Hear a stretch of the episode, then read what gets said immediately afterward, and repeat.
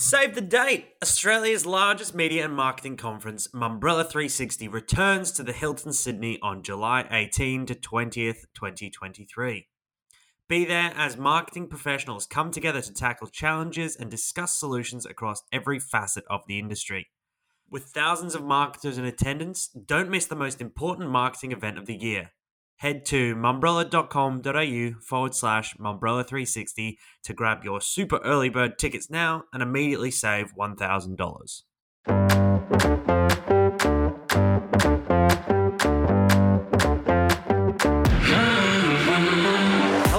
Back to the Mumbrella Cast. I'm Calum Jaspan, and kicking off the week on Monday, Netball Australia was given a lifeline by Visit Victoria as it replaces the $15 million sponsorship last week dropped by Hancock Prospect. Then VCCP announced on Tuesday it was closing its Australian operations after 10 years, citing some issues relating to COVID before you then hear the latest from SBS's upfronts and a quick look at the Christmas campaigns we've seen so far. Finally, M&C Saatchi's CEO Justin Graham will join the podcast to discuss that recent Tourism Australia global campaign and the latest on the agency's takeover and more. Joining me just for now is acting managing editor Andrew Banks before we then cross later to Kalila and Emma. Hey Banksy, how are you doing? I am getting there. How, how are you feeling, Cal? Yeah, I'm doing well, thanks, Banks. Another a good, good public holiday for us down in Victoria yesterday. Lucky uh, we are, and we're constantly reminded by you, uh, you up there, how many we get. Yeah, I think I think we are going to have to revisit that next year and get more public holidays happening up our way. I think just to even it up a bit. It's interesting as we were chatting before. It's uh, it's it's not much of a public holiday uh, in this industry in Melbourne when uh, the, it is it is a New South Wales dominated industry and everyone obviously still cracking on. Um, so let's get into it, Banksy. Uh, an interesting start to the week, as it always is. As we said, we're going to cross later on to Kalila and Em to discuss the SBS upfront, which they are at right now at the time of recording, and then we'll let you retire for the day, Banksy. Um, happy ending to a storyline we discussed last week with Visit Victoria stepping in and saving the day for Netball Australia, replacing that $15 million sponsorship deal after Gina Rinehart's Hancock Prospecting pulled it. So, Banksy, how did this come about? And I guess how's a tourism board able to uh, afford this much money to shell out for a, for a sports team?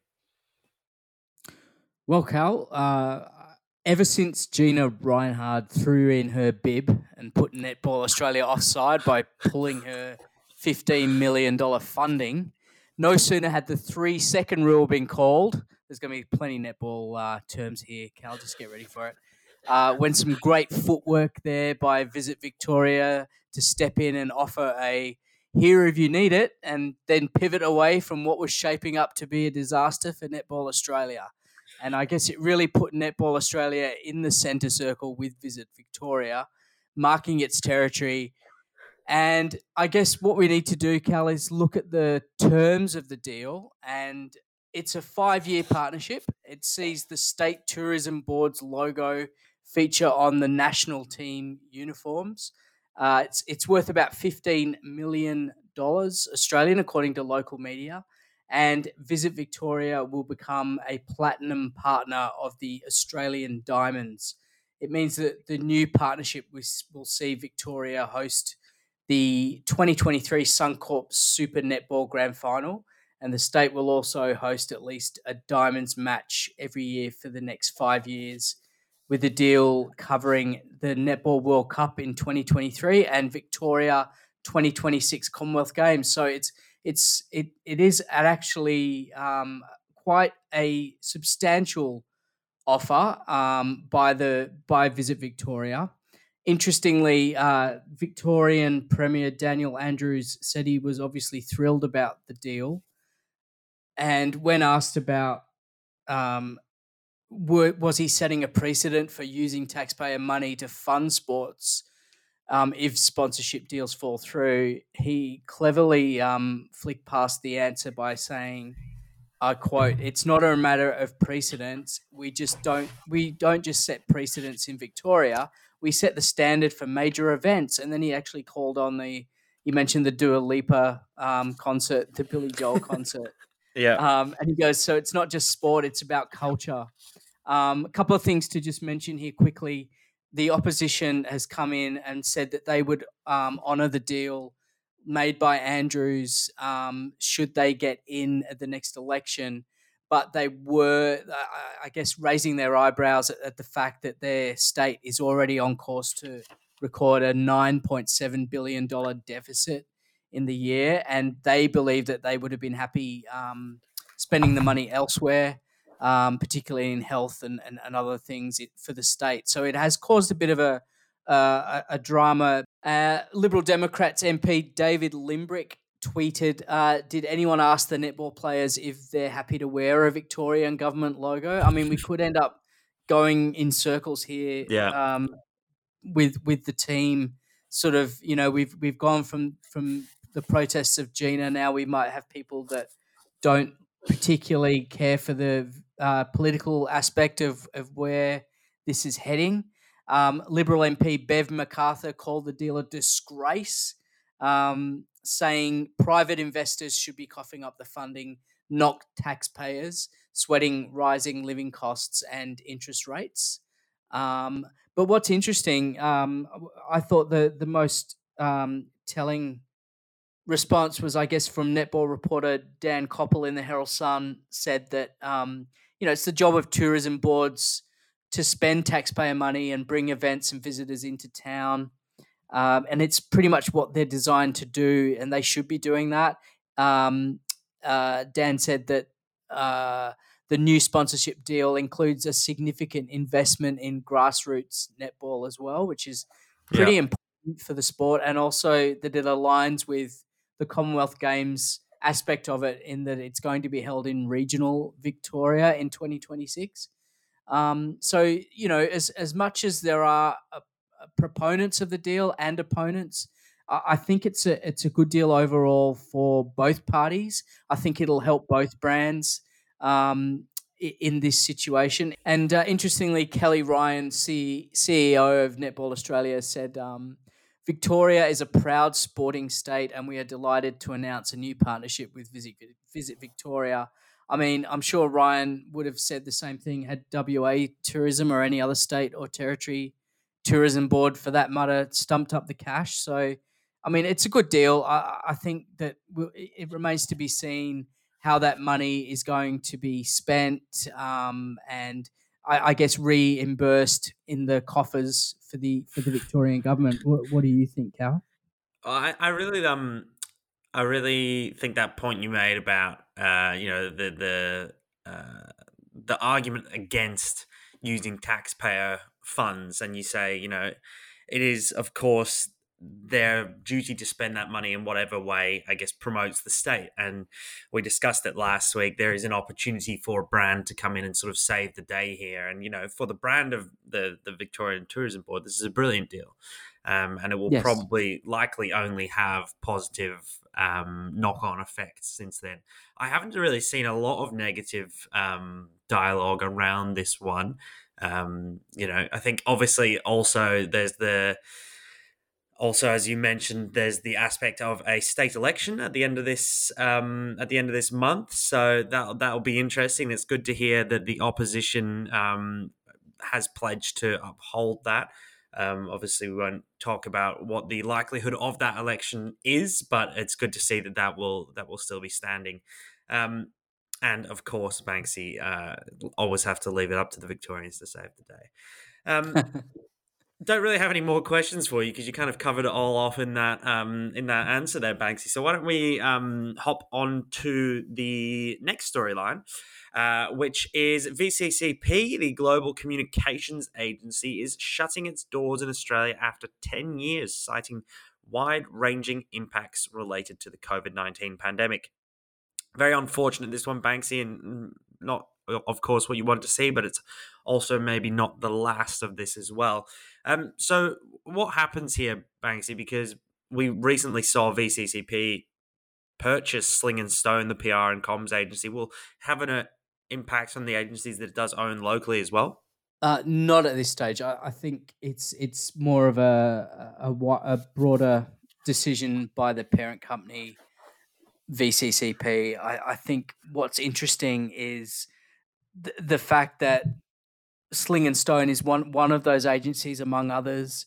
Earlier in the year, when I had a chat with Vuki from Sling and Stone at, at the CommsCon, Mumbrella CommsCon event, it was interesting to talk about how VCC were one of the VCCP were one of the um, agencies that came in to to buy Sling and Stone at the time, and the, essentially the business model that they had. Um, that they're not a, a, massive holding company. They're not a smaller player. They're more your mid-range um, company that that's that's sort of looking for different areas and and and alignments. And I think that those agencies that they have in Australia are not going to be affected. They've pretty much come out and said that. Like uh, to quote, they said Watermelon, Someone, and Sling and Stone are all unaffected by this news and continue to show strong growth in the market. As a group, we remain committed to these businesses and the Australian market. So while VCCP Sydney is is is pulling out, it, it's really staying there to support um, its subsidiaries and also they are in talks to partner in the region to explore a strategic alliance um, that could facilitate the transition of their people and clients following the closure. So it looks like they're they're taking really good care. It's not essentially a, a just sort of dropping the ball or, or pulling pulling the plug on things. They really are trying to reassign things and, and, and work out the best move next for their business. Yeah, um, obviously after a couple of tough years of COVID, it's not what you want to see, and you don't want to see um, multiple agencies, I guess, um, going backwards. You of course want to see the market grow. It's similar to what we saw reported a few weeks ago with um, the indie full service agency Lion Eyes, which um, also got itself into a bit of a sticky situation and ended up having to go into administration. Um, but that sale has been completed also, and the, those uh, two agencies which originally got together um, are now back functioning independently. So uh, I, I, guess some some hope there at that situation, Banksy. I don't know whether I've said this before on the pod, but going back to to that feature I did when I went to Perth and I spoke to Nick Bays, the managing director of the brand agency, which is part of WPP. Um, and he told me back in September that um, he believed that because there are a lot of smaller independent agencies coming up, um, he, he felt that was good for the industry, but he also felt that it was unsustainable and that um, all these agencies of those sizes, as the economy starts to slow and, and spending starts to become an issue, um, he believed at the time, he said, you will see many close their doors as a result of decreasing client spends yeah. or the client startups um, have – clients that are failing to secure capital themselves. So there are, there are a lot of things at play here, um, and I just think it's interesting, you know, to to see that uh, I guess coming to fruition in in some respects. Let, let's move on to the next subject. We're going to cross to Kalila and Emma, who have just uh, walked out of the SBS upfront. Another year goes by and we finally see off the upfront season. Now we are bringing in Kalila and Emma into the podcast after a, uh, a busy hour or so figuring out how to actually get on this call. But you're here. Welcome to you both. Hello. Nice to be here. So you've just um you've just got in the door quite literally from SBS's upfronts in Barangaroo. Can you um, tell us a little bit about, first of all, how the event was, and then we'll get into the actual um, content of it. Yeah, the event was really impressive. It was obviously in a very beautiful space at the Cutaway at Barangaroo. Um, you know, it was it was. I think I was saying earlier, it had a really nice focus on um, First Nations culture and you know Australian culture as a whole. It felt like a really nicely diverse and representative uh, kind of event that really um, it didn't focus on kind of blowing everyone away with you know glam i guess but it was really nice and everything was really well done. I thought it just had some nice kind of touches to it. But yeah i i really enjoyed it as well and as kalila said it just had a really like strong focus on that cultural aspect and diversity and what they do best at sbs uh, which i think you know the other kind of broadcasters don't really do as well. So it was nice that they kind of didn't compare themselves too much to other, you know, networks and broadcasters and kind of focused on what they were good at and, you know, reaching those niche niche audiences, I guess. Yeah, well, on your kind of points there, a few interesting lines from the managing director of SBS, James Taylor's speech. Um, he said that SBS is the embodiment of Australia, saying a place that is home to the world's oldest continuing culture and to people from all corners of the globe. As Australia's demographic shift to re- reflect an even greater diversity of cultures and languages, our responsibility and opportunity to, at SBS grows. The focus, uh, f- from what it seems like, was sort of um, trying to get advertisers to, I, I guess, shift their spend. And what they're saying is invest in good and in content that has an impact and good business outcomes. Um, what what was it sort of on that front that really kind of stood out to you about um, the actual content and slate that was presented by SBS today?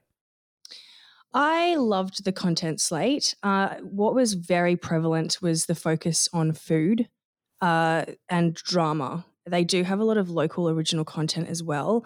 And I did, um, I do believe that they're investing quite a bit on local original exclusives. Mm-hmm. Is that right, Kalia? Yeah. Uh, that's right. So they have uh, three new local exclusive dramas, which um, all sounded super interesting, I have to say. And um, I feel like they are taking a bit of an edgier approach than some of the other networks. You know, they're they're going out of the box with mm. formats that we haven't really seen before with um, so one of the formats, for example, they have a thriller um, about domestic violence starring Aisha Dee called Safe Home. Uh, they also have a queer revisionist historical drama about women finding their power during World War II, um, which is called While the Men Are Away, and another one, an anthology of contemporary tales about desire called Erotic Stories. So very different to what we're seeing on some of the other broadcasters. Uh, and this comes across as well to their documentaries too. And as I mentioned, some of their food series, there is a real focus on to- stories that aren't being told on other platforms, looking at things like um, consent and sexual assault, looking at, um, you know, the multiculturalism of Australia, and and of course such a First Nations focus as well with the content that is on um, NITV, who will be celebrating their ten year anniversary next month, I believe. Um, and they've got a lot of new formats that they're welcoming in, and um, with those formats, as you mentioned, Cal, they're just really honing in on how different they are and and what kind of niche audiences and quality content they're offering and how they can work with advertisers that have purpose and want to reach these these audiences that have you know these kind of values and you know um, are multicultural or diverse in other ways as well. I also have something to add uh, on your point, Kalila, that they did mention that less ads uh, have a higher value um, in audience. So um, the higher audience recall is up. Um, stronger ad attention. And I think that has something to do with their butterfly effect that they mentioned today, which meant um, a small investment can go a long way in terms of audience reach. Um, and as you said, the multi channel is aiming to really help advertisers reach those niche audiences, which I thought was quite cool. Yeah, and then that butterfly effect you mentioned there, I think they're asking for 10% of TV spend from brands and 27% on BVOD. Um, I know Kalila last week. I think you mentioned the user experience on some of these BVOD platforms, which has been a focus from SBS, uh, and they're launching SBS Connect as part of that. Um, and then again, they're sort of positioning SBS on demand as sort of different to what some of those other free to air networks are, sort of as more destination streaming rather than a like for like replacement for viewers on linear TV. So it'll be really interesting, um, I guess, how they do take that to market. And any points on what came out on um, on demand from either of you? Um, I yeah, I think that the biggest thing for me is that they're really positioning themselves in competition with the SVOD services um, rather than competing against you know 10, 9, and 7 with their BVOD services. So as we know, they have um, a really broad spectrum of international content formats that they're bringing in, like Hand, Handmaid's Tale. Sorry, um, as well as their own exclusive formats. Um, and they've also made a lot of investment recently into the service itself to make sure that it does have, as you were saying, Calum, as I've said, a seamless experience, um, not just on the audience end, but on the advertiser end as well. I definitely think that what SBS brings uh, to the table is the fact that they have really kind of impressive exclusive rights to some of these really successful programs, such as A Handmaid's Tale. I know that you know when you look at the the show uplift of a show like Handmaid's Tale each week on their seven day total TV report, um, it's up like uh, over four hundred percent, which is such a high number. So that's kind of a pretty incredible selling point to advertisers as well, and and not being stuck behind a paywall. It's free. Yeah, as, as you say there, Em, and we've seen, um, I think, a lot, a big sticking point for some of the global SVOD services and their success locally in Australia has been the ability to attract some of those really top level global hits, such as you know the success of um, House of the Dragon that's just finished, and we've seen the mm. studio deals kind of hinging on that with Stan and the like. So, as you say, having a show like Handmaid's Tale on free to air and available for free is, I guess, a big sticking point. And uh, on top of that, I think 15,000 plus hours of content available for free. Um, just lastly, a quick mention on uh, SBS Audio, the cross platform kind of digital um, positioning for SBS. Um, what, what did they have to say about that one? I think the change um, is is mostly representative. Obviously, like a lot of uh, other networks and, and platforms, like we've seen earlier this year with CRA's rebrand from commercial radio Australia to commercial radio and audio. They're just bringing in um, the fact that they are uh, they are on podcast as well as on radio. And as we know, radio is playing less and less of a role for SBS, um, who has since its origins expanded to so much more than radio. So I guess they're just kind of shifting the perspective so that they can communicate that position. Um, and also the cool thing about you know their move is you know the broadcast um, they broadcast more than 262 hours of original audio content which you said and publish hundreds of articles in more than 60 languages which i just think is incredible. Yeah and um, so it sounds like you both very much uh, enjoyed the presentation and, and next week as part of the uh, Mumbrella Cast Upfronts series. The final one for this year will feature um, James Taylor, as we mentioned before, and Tanya Denning-Orman, the director of Indigenous content. So that will be out on Tuesday. Um, just one final last point to run over here. Coles released its Christmas campaign this morning, which means we can probably expect Woolworths to come uh, very shortly. We've had quite a few of these so far. Khalil is our uh, in house campaigns expert. What have what have you made of them so far? Uh, I think the biggest notable difference compared to last year, and and again, we haven't seen um, a great number of campaigns yet. I think we've seen about maybe four or five.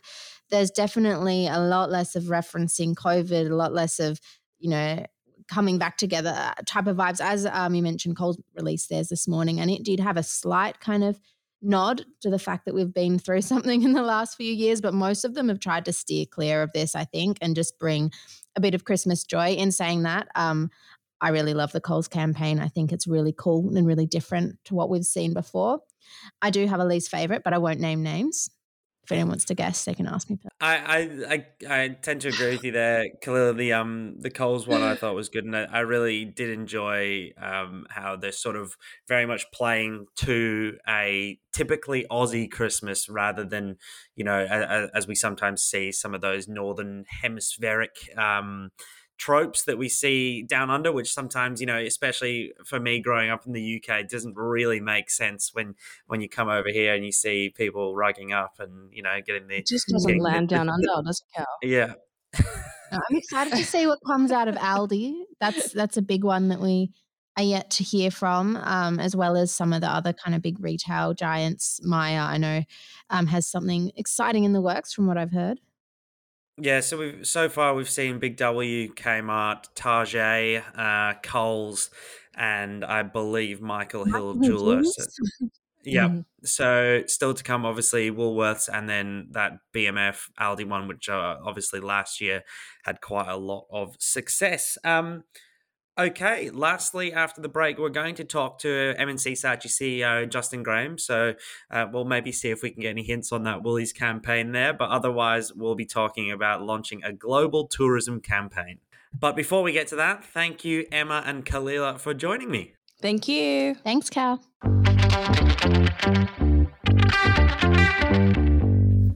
CEO of M&C Saatchi, Justin Graham. Welcome to the podcast. Nice to see you, Cal. Great to be here again.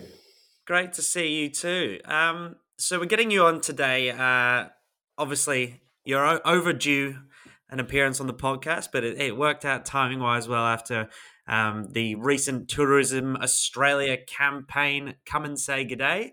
Um, we've heard a little bit from Susan Coghill and the TA team on putting the campaign together, but it'd be great to hear it from the agency side. So I guess we could start with um, when did when did the conversation sort of around the strategy and the ideation of the the campaign come around? Look, these uh, these things take a long time, as you know, and uh, it's certainly been a disrupted period. So, look, it's been uh, a, a, conversation, obviously, at a, a government level, and, and, thinking and engaging with the relevant tourism bodies, and obviously a conversation with us for probably the best part of two years, actually, uh, thinking about uh, the work that we did uh, through the pandemic in particular, which was very much driving domestic tourism uh, off the platform around holiday here this year. Uh, that was necessary and successful uh, on, on many levels, but we were very quickly turning our attention to when the Tourism Australia body has a product to sell again, i.e., borders are open, and and we need to go and fuel um, uh, the demand uh, and start um, really allowing, I guess, this sort of thriving tourism industry that we've got to be able to start accepting tourists again and building on that and leveraging a lot of their infrastructure. Um, you know, it was uh, it's been a long conversation uh, and one that we didn't really know exactly when we were going to go. Um, and there's a lot of factors around that, but it's great to have it out there in the real world obviously you know working with your pretty extensive creative team on this as well it's it, it's it's funny you kind of touched on it a little bit there, but it sort of feels like this campaign is going to be, you know, a one of a kind and something that we'll never be able to see again because there isn't really, well, as far as we know, going to be another opportunity to sort of relaunch Australia. Was the, what was the team kind of thinking in terms of sinking their teeth into that and kind of, I guess there's an added pressure that you've only got that one shot as well. Yeah, I think there's there's a few things in there. I think there's uh, the one of a kind piece is interesting because we very much see this as definitely a moment in time, but this is an enduring platform that's going to build for years. Uh, so we were very conscious that this couldn't be a sugar fix around borders are open, and some look some other markets have done that as well, and we're very conscious of that. And I would say that uh, a lot of the tourism bodies around the world, the countries have, have definitely raised their game uh, coming out of COVID around what tourism and what attracting tourists looks like. But we were very clear that we know, and you know, we know that we'll touch around marketing science, that this needed to be an enduring platform. So. Uh, so it was a moment in time, but uh, as has been well documented as well, it's picking up a lot of the cues that are were familiar pre-COVID as well. And how do we take the best of and the attributes that exist within Australia and then take them and re- re- reimagine them in a new world? So uh, but what a privilege. I mean, what a privilege to open up Australia again to the world officially through comms in the way that we did. Yeah, and and again, you sort of mentioned the the marketing science, and um, Susan and the team had spoken about that as well. The really extensive market research that was done. Um, w- would you be able to talk a little bit, I guess, about the actual differences in creating a campaign for a global audience as as opposed to maybe some of the domestic campaigns that we've all kind of come to know that come out of um, M&C? Yeah, I think some of the principles are the same uh, around the enduring platforms, and yeah, I mean you you know that we've got some great platforms that we're very proud of. Uh, Can with CommBank and um, today's Fresh Food People with Woolworths are two of the larger with the larger brands domestically. But as someone said to me the other day, it is very rare that you uh, get a brief, and this wasn't exactly the brief, but uh, the broader brief is how do you talk to 18 to 80 year olds across 15 markets, you know, many languages within that as well, uh, talk to their motivations uh, in a time where you're trying to um, represent. Uh, uh, all the states as best you can, represent overall the perception of Australia and the positive attributes there, do it in a time where we were still limited with travel, limited in terms of the talent that we could access and the way that we could bring that to life. We are dealing with border closures and even through the filming of this, the stars. Luckily, we had some animated stars; they can't get COVID, but certainly the real stars got COVID through that as well. So, um, so that's probably the difference. Is just how broad it was, and I was reflecting as I was thinking about this that when we first started working with Tourism Australia as an agency, we said uh, our ambition is to create work that is unique as the country that we're selling. Uh, and you look back at the work that was done prior to us and the Dundee work and all the way back to, to Hoges as well. Uh, it's all very unique and it's all so yeah. representative of Australia. So that's a pretty high bar to run at, and, and that's what we love about that ambition. And I guess uh, I've just got the um, I've got the YouTube page for Tourism Australia up right now, and um, just to give the listeners an insight over the success, and not that this is the the only metric of success, but so far the uh, I think the, the Japanese version has uh, 3.4 million views. I think the Korean version has um, sorry, that's not the Korean version. The um, official film, the nine minute version, has 19 million views. The Korean version of that has 2.3 million, and the, the German version has 2.4. So, just a snapshot um, of, I guess, the global success that, that has got so far, which is pretty phenomenal. And that being um, obviously around two weeks ago. What I guess were some of the metrics for or expectations over the the the results of the campaign, and then I guess in turn, how has that been received so far with that success? Yeah, I think um, it's always a challenge when you look at those initial numbers as well, and uh, we've certainly kept an eye on on the YouTube numbers, uh, and that's outside of all the social platforms as well, where there's been various versions of that, where it's run in cinemas in some countries as well. Uh, look, I think the uh, without a set number around viewership, I think the idea that if it's circa 20 million already for a nine-minute film, which is you know just under, I guess, the Australian population, you realise the scale of who we're talking to very quickly as well, and how big this is. Uh, impressions are obviously far beyond that. Um, so, uh, so no uh, viewership numbers in particular. I know also the re sorry um, yeah, not just the, the recall numbers, but uh, in terms of um, completion numbers for such a long piece of content as well have been uh, in, incredibly strong.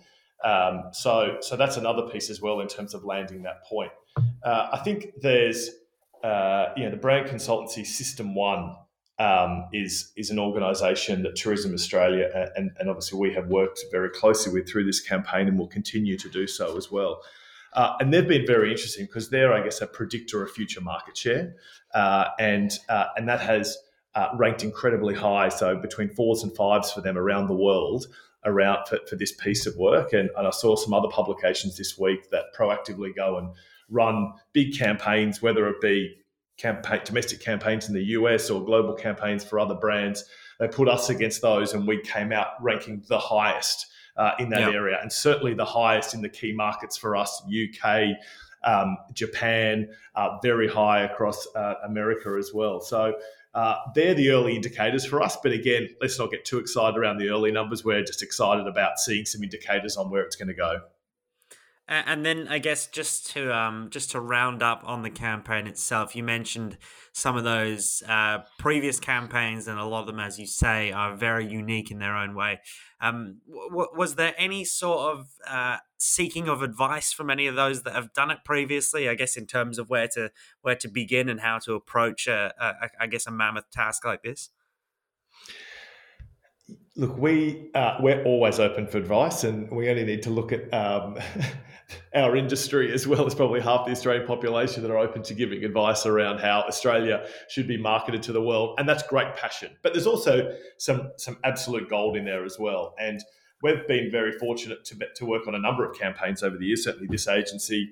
Um, uh, the work back in the day around where the bloody hell are you? Obviously, the Matesong work that happened as well, specifically around the UK uh, just prior to COVID at the back end of 2019.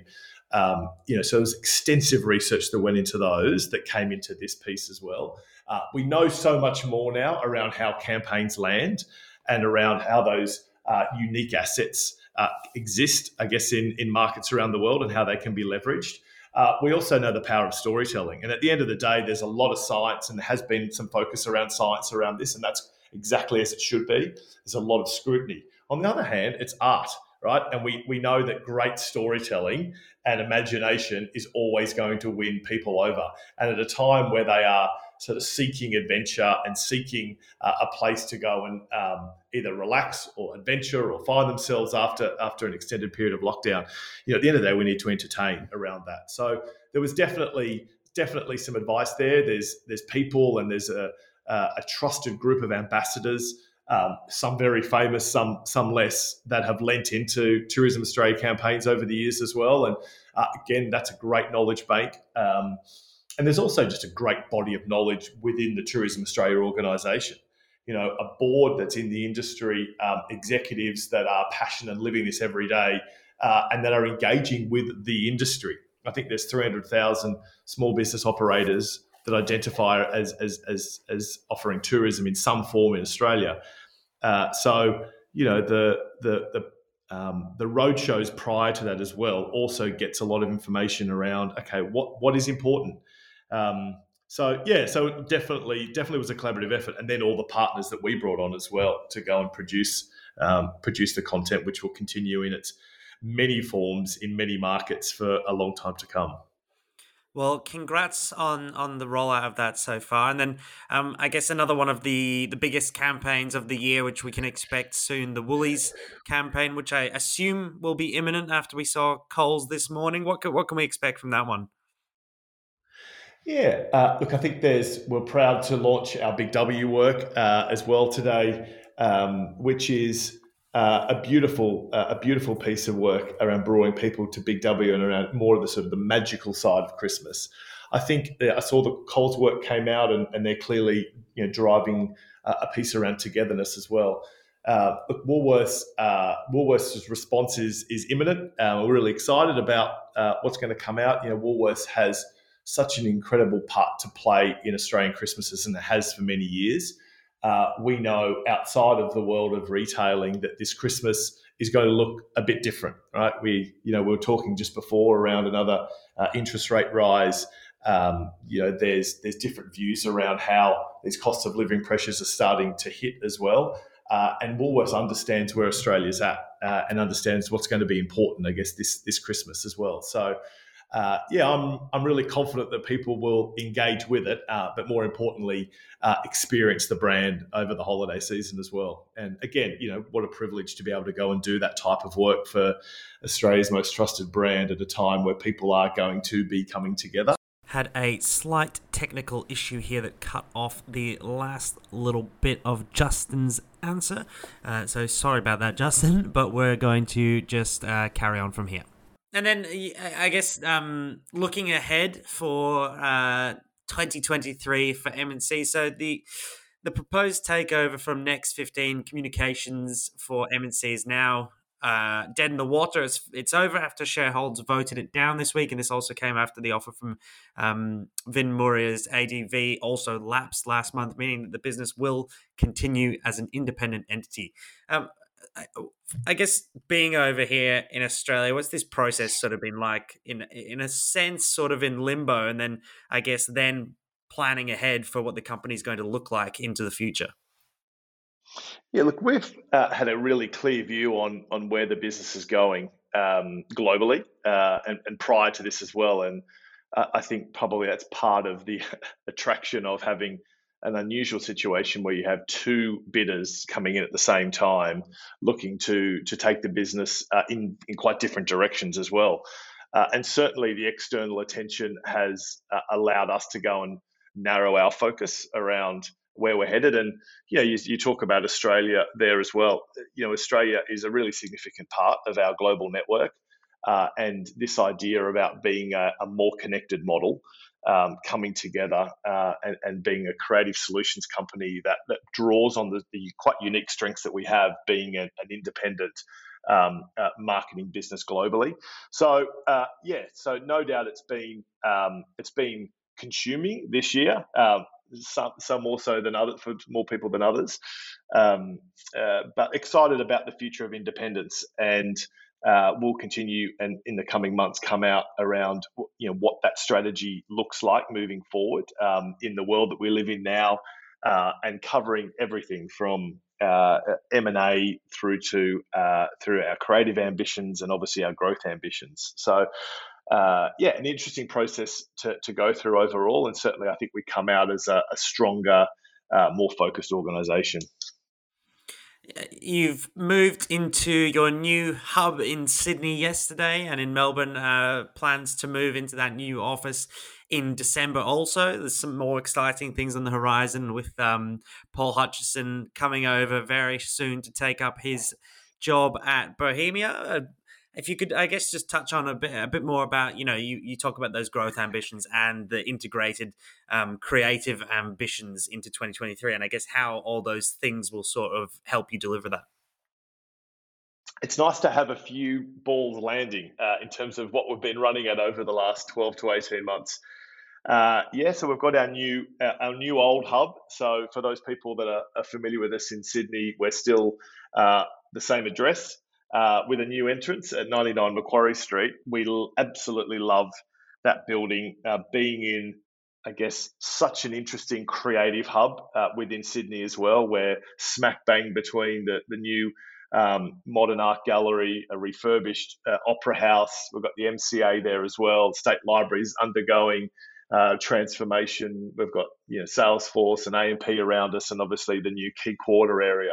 So we love that we're here. We love the inspiration we get around that, uh, and and we love what we've been able to come up with as well. So taking a heritage listed building and, and transforming it for a world that's uh, hopefully in post pandemic, definitely embracing all the flexibility that we have now um, we have taken the opportunity to uh, overall reduce our size. So we had uh, buildings across Redfern, uh, production capabilities in Surry Hills, and obviously Macquarie Street. We've brought all of those capabilities together into the same place. Now, overall, we've probably dropped about 40 to 50% of our space to go and do that, where we're operating in a more efficient way where we say, look, let's come together to create and let's come together to connect and be very deliberate around when we do that. So we worked with uh, the global architecture firm Woods Bagot to uh, imagine a space that was uniquely M&C Saatchi, taking all their learnings from around the world and bring it to life in just something that's a beautiful space. So um, uh, we we worked with someone from just actually a couple of hours ago. We we had a a, a wonderful ceremony out the front with someone from the First Nations Lands Council to do a smoking ceremony to uh, officially I open the space and talk about what that future can look like and the role that we play within storytelling. So, uh, so that's been really exciting, and we will have uh, quite a different ceremony on Thursday night where we're opening up our new bar as well to uh, to go and welcome people back in. So, um, so that's been a, a, really busy week. We're doing exactly the same thing down in Melbourne um, uh, where we're moving into a space in Richmond um, on Church Street. Uh, again, Melbourne has experienced such significant growth over the last couple of years, so we had outgrown our space. Uh, go and find a creative hub that's distinctly Melbourne, which you will like uh, as well. So there's a Very DNA so. of M&C Saatchi going through the both, but, but they'll look quite different. Uh, so yeah, so that's some two really exciting things to land before everyone goes off and has their holidays. Um, and then moving into next year, you know, it's a big part of the the ambition I talked about being the most connected creative company. You know, it's another part of organizing our original thinkers in ways that um, you wouldn't expect. Uh, and uh, and one of those connected parts is um, is leadership around Bohemia as well. And Hutch is uh, I think a week away from getting down here. We've got him on the tools early, so he's um, he's starting to think around our business. He's obviously very engaged uh, with our people and uh, and to an extent uh, with our clients. Um, and uh, you know, he that will form a really key part as we think around media and commerce and the change going on in that environment. Certainly, going through a period where uh, people are absolutely looking for growth from that capability uh, they're really focused around uh, attention metrics increasingly as well.